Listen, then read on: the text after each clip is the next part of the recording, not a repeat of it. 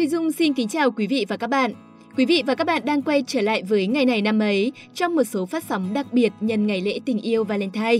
Và hôm nay, lần đầu tiên Thùy Dung được đồng hành cùng một người bạn dẫn đã rất quen thuộc với quý vị và các bạn, đó chính là Hoài Thu. Hoài Thu rất vui vì được gặp lại quý vị và các bạn trong chương trình đặc biệt này. Trước tiên thì Hoài Thu xin được chúc các bạn sẽ có một ngày lễ thật ngọt ngào bên cạnh những người mà mình yêu thương nhất. Hoa thì có thể đẹp, sô-cô-la có thể rất ngon, nhưng sẽ chẳng điều gì tuyệt vời bằng việc được ở bên cạnh nửa kia trong ngày đặc biệt này, đúng không nào? Đúng vậy đấy Thu ạ. Tình yêu tưởng phức tạp nhưng thật ra lại rất giản đơn. Chỉ cần được ở bên nhau thì dù ngoài kia có bão tố thế nào, cả hai người cũng sẽ thấy bình yên và hạnh phúc. Quý vị và các bạn thân mến, có lẽ Thùy Dung và Hoài Thu sẽ không cần phải nói gì thêm nhiều về tình yêu, bởi nó đã là một đề tài bất tận trong suốt dòng chảy thời gian từ quá khứ cho tới tận ngày hôm nay. Và trong vô vàn những tác gia nổi tiếng viết về chủ đề này, thì à, Pushkin xứng đáng được coi là một tấm gương, một cây đại thụ. Tình yêu trong thơ của đại thi hào nước Nga hiện lên với nhiều sắc thái, nhiều dáng hình và mang một phong cách rất nổi bật. Không chỉ hiện hữu trên từng trang viết, tình yêu còn là thứ cảm xúc song hành với nhà thơ trong suốt cả cuộc đời. Các nhà nghiên cứu lịch sử và văn học Nga đánh giá Pushkin là một người đàn ông đào hoa và nồng nhiệt, dường như không phút nào trong trái tim ông thiếu vắng ngọn lửa yêu đương. Và trong chương trình hôm nay, chúng ta sẽ tìm hiểu rõ hơn về những chuyện tình của Pushkin nhé.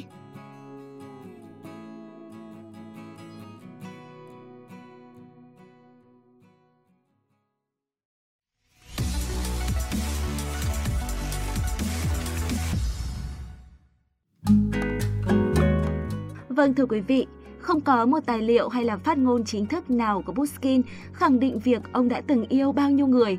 Nhưng mà người ta cứ lưu truyền rằng Pushkin đã từng yêu hàng trăm người trong suốt cuộc đời của mình.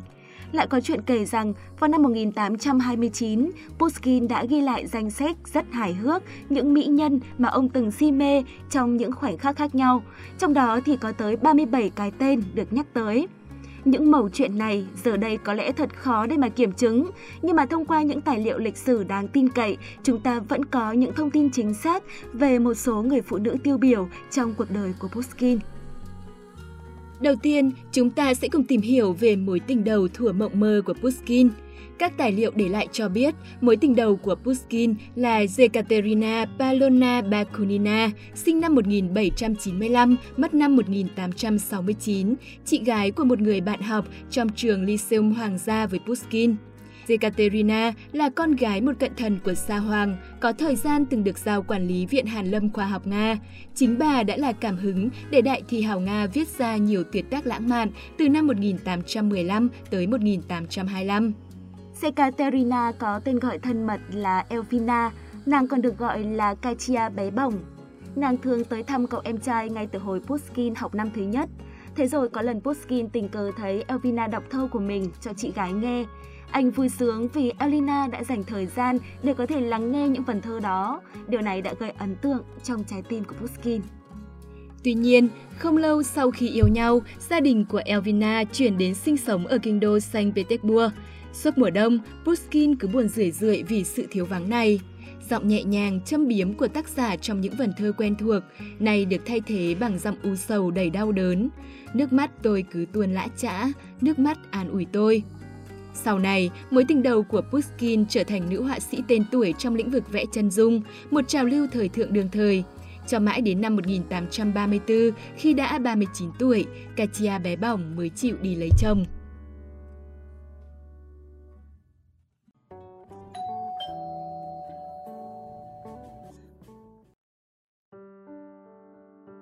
Mối tình nổi tiếng thứ hai trong cuộc đời của Pushkin đó chính là mối tình với nàng thơ trong tác phẩm Anh nhớ mãi phút giây huyền diệu, một tác phẩm rất nổi tiếng với bạn đọc của nước ta. Năm 1825, Pushkin đã tặng bài thơ tình nổi tiếng Anh nhớ mãi phút giây huyền diệu cho Anna Petrovaken, sinh năm 1800, mất năm 1879. Anna sinh ra ở Orion, cha là một nhà quý tộc từng có nhiều mối quan hệ với cung đình. Ông nội bà từng chỉ huy dàn hợp sướng cung đình từ thời nữ hoàng Elizabeth, ông ngoại từng là thống đốc tỉnh Orion. Chưa đầy 17 tuổi, Anna Ken đã phải kết hôn với một vị tướng 52 tuổi do sự sắp đặt của gia đình. Nàng phải theo chồng chuyển hết nơi này đến nơi khác, phụ thuộc vào nơi đóng quân của chồng.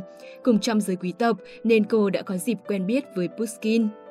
Năm 1819, hai năm sau khi kết hôn, lần đầu tiên gia đình Ken lên chơi kinh đô Petersburg và ở tại nhà một bà dì của Anna. Tại đây, lần đầu tiên Anna gặp Pushkin. Pushkin sửng sốt trước vẻ đẹp thiên thần của nàng, nhưng Anna chưa có ấn tượng đặc biệt gì về Pushkin. Ở thời đó, tại nước Nga cũng có phong trào người người làm thơ, nhà nhà làm thơ. Hơn nữa, ngoại hình không mấy trang nhã của Pushkin khiến thi nhân ngay từ đầu đã không được mỹ nhân ưa thích. Chỉ vài năm sau đó, khi thiếu phụ Anna bùng cháy cảm xúc yêu đương với điền chủ Rosyakov, người cũng tràn trề thi hứng nên đã giới thiệu với bà những vần thơ của Pushkin, thì Anna mới bắt đầu để ý tới vầng mặt trời thi ca Nga. Và rồi, số phận đã giúp cho bà gặp lại Pushkin. Tháng 6 năm 1825, trên đường tới Riga, nay là thủ đô của Latvia, Anakin đã rẽ vào thăm trang trại của bà dì là Prasovia Osipova tại làng Chigorkoy thuộc tỉnh Pskov. Lúc này Pushkin đang chịu cảnh lưu đầy ở gần trang trại đó và thi nhân cũng là người khách thường xuyên của gia tộc Osipov trong những cuộc vui đầy lãng mạn cùng với giới trẻ. Anna đã ở đó 3 tuần. Vừa gặp mỹ nhân, Pushkin đã phải lòng ngay và tuyệt tác anh nhớ mãi phút giây huyền diệu đã ra đời. Những câu thơ ra diết về mối tình này tới nay vẫn được hậu thế nhắc lại như một trong những áng văn chương diễm lệ nhất về tình yêu. Trước mắt anh, em lại hiện lên như hư ảnh mong manh vụt biến. Như thiên thần sắc đẹp trắng trong, quả tim lại rộn ràng náo nức vì trái tim sống dậy đủ điều, cả thiên thần, cả nguồn cảm xúc, cả đời, cả lệ, cả tình yêu. Thế nhưng, tình yêu này cuối cùng cũng không có được cái kết trọn vẹn. Nhiều tài liệu cho rằng Anna thực sự có tính trăng hoa và đã khiến cho Pushkin phải chịu đựng sự khen tuông và đau khổ.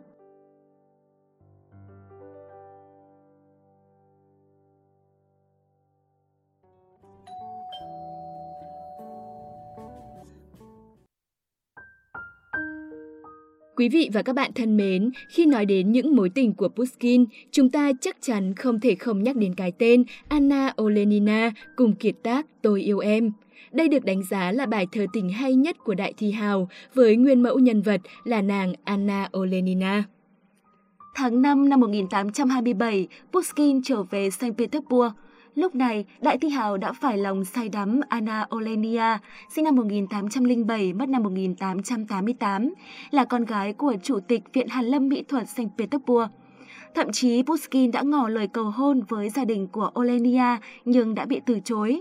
Tuy nhiên, Đại Thi Hào vẫn kiên định với tình yêu này và tới năm 1829, ông đã tặng cho Anna Olenia một tuyệt tác là Tôi yêu em đến nay chừng có thể. Olenia là một cô gái xinh đẹp với làn da trắng và gương mặt đầy cá tính. Cô mang vẻ đẹp điển hình của những người phụ nữ thập niên 1920 với dáng đi uyển chuyển, thân hình thướt tha cùng với mái tóc có những lọn tóc cột gọn gàng. Olenia sinh ra trong một gia đình tri thức, bố là viện trưởng Viện Hàn Lâm Nghệ thuật thành Petersburg, nên Anna là cô gái có học vấn cao và sống trong thế giới thượng lưu. Năm 1829, Pushkin ngỏ lời yêu với Anna nhưng bị cô từ chối. Khi đó, Pushkin đã viết một bài thơ thay lời chia tay với cô, đó chính là kiệt tác Tôi yêu em. Tôi yêu em đến nay chừng có thể, ngọn lửa tình chưa hẳn đã tàn phai, nhưng không để em bận lòng thêm nữa, hay hồn em phải gợn bóng u hoài. Tôi yêu em âm thầm không hy vọng, lúc rụt rè khi hậm hực lòng ghen. Tôi yêu em, yêu chân thành, đàm thắm. Cầu em được người tình như tôi đã yêu em. Tuy nhiên, cũng có nhiều tư liệu về Pushkin còn lại đến ngày nay cho thấy một bằng chứng khác là lời cầu hôn của Pushkin đúng ra đã được Anna đón nhận. Khi đó, Pushkin và gia đình Anna có một cuộc gặp mặt, nhưng đại thi hào đã đến muộn. Sau này, Pushkin có buổi nói chuyện riêng với cha của Anna, nhưng vì Anna vừa vực dậy sau mối tình không thành với một người đàn ông khác nên chưa sẵn sàng cho đám cưới. Vì vậy, Pushkin đã từ bỏ mối tình này.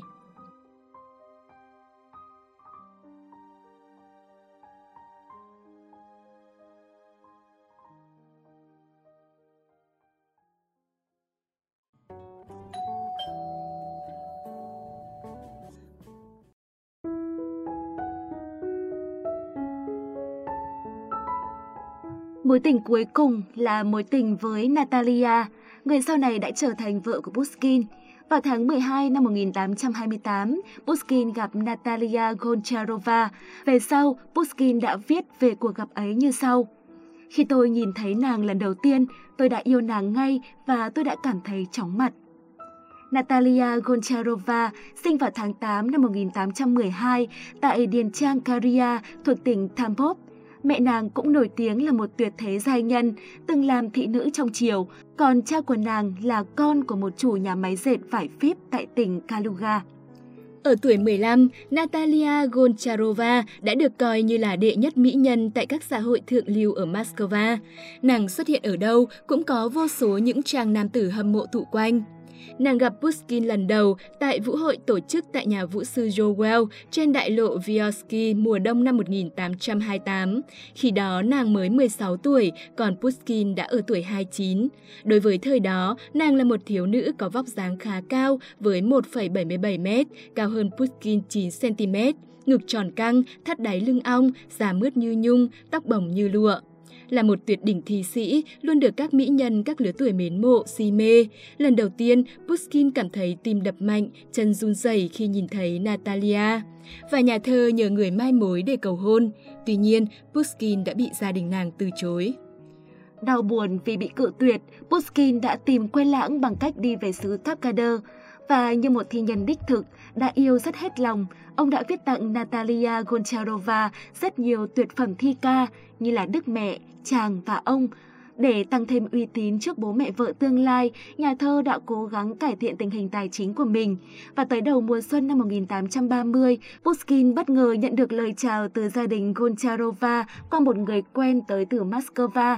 Nhìn thấy trong đó lời mời kín đáo quay trở lại, Pushkin đã trở lại Moscow và ngay lập tức nhà thơ lại thêm một lần nữa ngỏ lời cầu hôn và đã được chấp thuận. Lễ thành hôn của cặp đôi Uyên Ương đã được cử hành vào ngày 18 tháng 2 năm 1831 tại nhà thờ phục sinh ở phố Bosnia Nikitinskaya.